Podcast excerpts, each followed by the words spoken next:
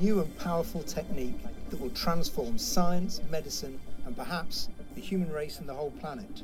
This is the gene editing technology known by the acronym CRISPR. Go, you cut out the bad things, you replace them with good things, and we're all happy. That's what this technology is, this CRISPR technology. It allows you to cut bad parts out of genes and replace them with good ones, and that's great for diseases. Invented a new technology for editing genomes. It's called CRISPR-Cas9. The CRISPR technology allows scientists to make changes to the DNA in cells that could allow us to cure genetic disease. Hi, I'm Scott LaFee for N equals one, a podcast about science and discovery at UC San Diego. And I'm Heather Buschman. In each episode, we bring to you a story of one project, one discovery, or one scientist. Today on N equals one, we're talking about editing genes with a hot new technique known as CRISPR Cas9. Heather, I've, my first question CRISPR, what happened to the E? What does it mean? I know, I know, it's a long, crazy name, but CRISPR is actually an acronym. It stands for Clustered, Regularly Interspaced, Short, Palindromic Repeats. And that just actually refers to kind of what the genome looked like in the bacteria when they first discovered it. So just go with CRISPR for now. So we hear a lot about CRISPR Cas9. It's in the news. It's even been on a uh, mention in X Files. What is it exactly, Heather? Well, it's this hot new thing that scientists are kind of tripping all over themselves about recently uh, because it can be used in so many different fields. So, what it is, is a way that scientists can very easily introduce just a few molecules into a cell and very specifically edit genes of interest. So I went and talked to John Steele. I'm John Steele. I'm a fifth year postdoctoral fellow in Larry Goldstein's lab at the Sanford Consortium for Regenerative Medicine at UC San Diego. John is one of these very excited researchers because he and his lab have immediately seen what the CRISPR Cas9 system can bring to their studies. So let me back up for a second. It's new in that scientists are just applying this to all kinds of new applications and to study different cellular behaviors and um, look for treatments for new diseases. But bacteria have actually been using it for a long, long time. I'll let John explain.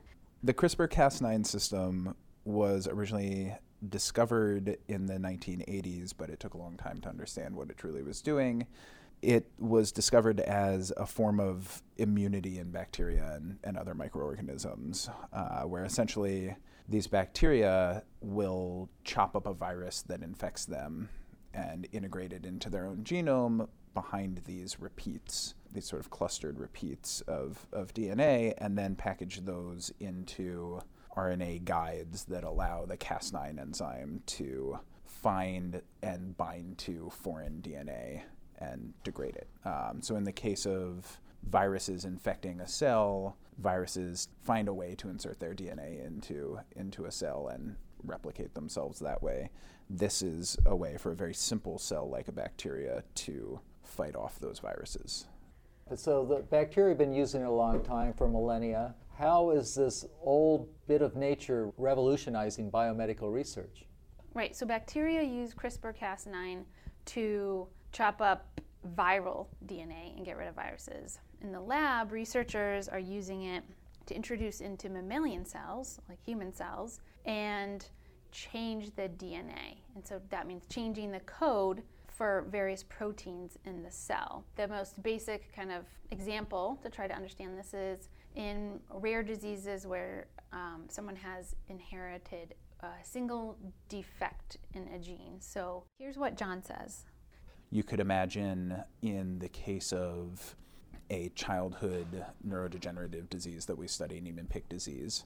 It's a disease that typically affects children in their first decade of life. Typically, children will die by the time that they're 10. They develop neurodegenerative disease that looks pretty similar to Alzheimer's disease, just very rapidly. And it's caused by mutations in a single gene in, in this case, Niemann-Pick disease type C1 is caused by mutations in the NPC1 gene. That if you had a patient line with a specific mutation in that sequence that caused the disease, we can now program these CRISPRs and target them along with the Cas9 to that specific gene, that specific mutation in the gene, and change it back to the wild type sequence. This all sounds really complex. How does it work exactly? It is complex, but in a nutshell, the way I think about it is you've got these molecules that you put on a cell, they go inside the cell, and essentially a little piece of guide RNA. RNA is kind of similar to DNA, it's genetic material. And it goes and binds the complementary strand of DNA, whatever piece you're interested in. So you would make the sequence of your guide RNA match up to or complementary to your target gene to that DNA. So then when the RNA gets in there, it immediately goes and pairs up with that target DNA, the gene of interest. And then the Cas9 is coming along. So the Cas9 enzyme binds to this RNA guide, uh, which has found its target on the DNA, and will essentially act like a pair of scissors binding to the DNA and then cutting it through both strands. And then cells, just on their own, will try to repair that because broken DNA is a bad thing and cells see it as a danger and immediately want to fix it. But they tend to fix it not very well. so, imprecisely fix that gene, and then it's now a repaired strand of DNA, but the sequence isn't quite correct. So now you have essentially inactivated that gene. So that's one strategy if you just want to turn that gene off. The other strategy is to introduce a different or healthier version of that gene. Okay, I can see how the CRISPR Cas9 system might make a good tool, but can you give me an example, Heather? How are John and the Goldstein lab using CRISPR Cas9? Their lab actually brings together several hot newer technologies to bear on Alzheimer's disease research? So, the work that we do in our lab is primarily focused on understanding how neurons die in the case of neurodegenerative disease. In this case, we typically study as our primary disease Alzheimer's disease. Pretty much everyone knows somebody in their family or immediate circle who has or had Alzheimer's disease. I have at least one grandparent who died of Alzheimer's disease. My wife's family has at least one grandparent who died of Alzheimer's disease, as well as several others who are affected by it. It's a pretty devastating disease, but it's a disease that a lot of people have seen with their own eyes. We are trying to understand how this disease happens at its earliest point. And to do that, we need to be able to look at how certain genes function in human neurons. And so that's CRISPR Cas9 for editing genes. They're also doing that in a special type of stem cells called induced pluripotent stem cells. What are induced pluripotent stem cells? So, iPS cells are not embryonic stem cells, and they're not just native adult stem cells in your body. Instead, they're something created in the lab, and they do this in a really cool way. They can start with any cell type. So, say a skin sample from a healthy person or a person with Alzheimer's disease. Start with this, this skin cell, add a few different molecules that tell the skin cell to kind of dial itself back developmentally speaking until it becomes embryonic stem cell like. And what that means is it's no longer defined as a skin cell, it's now a type of cell that is pluripotent, meaning it can develop into any other kind of cell. So they can use a skin cell, dial it back into an iPS cell, and then tell it to drive forward and become some other type of cell, like a brain cell, like a neuron, if they want to study Alzheimer's or study other diseases that affect the brain. So they have this personalized disease in a dish that they can study. And so, would one idea be that you have these iPSCs you've reduced them back to their stem cell like nature and then you go in there with CRISPR Cas9 and you you're basically monkeying around with that elemental structure, fixing something or changing the nature of that stem cell so that when it develops forward again, it's different than it would have been before. Yeah, so that could be one type of application. So the very in step one, they just kind of want to better understand how does Alzheimer's disease develop, and there are many different ways. There are different forms of Alzheimer's. So we have a series of skin biopsies that were collected from people with a familial form of Alzheimer's disease. So in this case, it's a little different from what your 85 year old grandmother might have. These patients tend to get the disease anytime between 30 and 65 years of age. They inherit it from their family, and the heritability is very, very clear.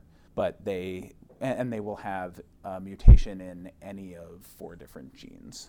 And those mutations we know cause the disease, we just don't really understand how it causes the disease and what happens to the cells. So we, we use CRISPR based genome editing in order to introduce those mutations into the genome of somebody who aged successfully without developing Alzheimer's disease. So this would be a control line. Or we'll go into one of these hereditary forms of the disease and correct their disease causing mutation and show that that mutation really did cause the phenotypes that we were looking at. And as I had mentioned earlier, you know, it's in the news a lot. People are whispering about some future Nobel laureate winning work, but we're obviously not all the way there. What are the biggest challenges? A couple of things. One, the technology is changing so fast. So it was only a few years ago that scientists realized that we could apply this to mammalian cells. From a from a personal note, the field is moving so quickly that often by the time we're ready to publish a paper, showing how we employed some of these tools, the tools have changed so much that what we did was almost irrelevant. What took you two years, now maybe you could do in six months. And another challenge is the ethical concerns. Like all new technologies, there's sort of a reluctance, a, a fear. In this case, there's probably a lot of um, reason for that, and people are discussing this issue a lot and what, what can we do, what should we do, how should it be regulated? From my perspective, in terms of translating these tools into the clinical space and using them to do these these types of things that, that we just talked about, for example, correcting mutations in an embryo before it's used for IVF, securing the regulatory environment and having in-depth ethical conversations and moral conversations as a community is probably a major hurdle. And I think we have done a good job of addressing this, but it should be a priority. A third challenge to advancing CRISPR Cas9 as a potential future therapeutic is knowing for sure that you're only hitting the specific genes you're aiming for. There are still a lot more questions that we haven't answered yet about how specific these genome editing systems are for the one gene that you're trying to target. And we're getting better at making new second and third and fourth generation versions of these genome editing systems that are really, really specific to their target and have very, very few off target effects. But until we've done the appropriate studies to show that there are no off target effects, you can't know for sure that you're not, say, correcting a mutation that would cure Niemann-Pick disease, say in an embryo, while at the same time introducing a mutation that might cause cancer. That we just don't know yet. Given all the excitement, I mean, it, you, it sounds like this is something that is completely novel and original and never seen before. Was there nothing before this that served the same kind of purpose? There were a few techniques that scientists could use before CRISPR Cas9 if they wanted to tinker with genes in a cell or in an organism, but it wasn't easy by any means. Before the CRISPR Cas9 system was discovered and developed into a tool for genome editing, we had other forms of genome, uh, genome editing called TALENs or zinc fingers. And TALENs and zinc fingers, because they are proteins that bind to the DNA and then recruit an enzyme to break it. They are a little more challenging to design in your standard lab. They require a lot of bioinformatic capacity and understanding of how they work. There are licenses that you have to buy in order to use them and develop them. They cost a lot of money in order to develop, and the turnaround time is a, is a bit lower. Now, CRISPR Cas9 is cheap, it's easy to do. John told me that he, can teach, you know, a first year undergraduate student to use this within their first week in the lab. It doesn't really take a whole lot of expertise.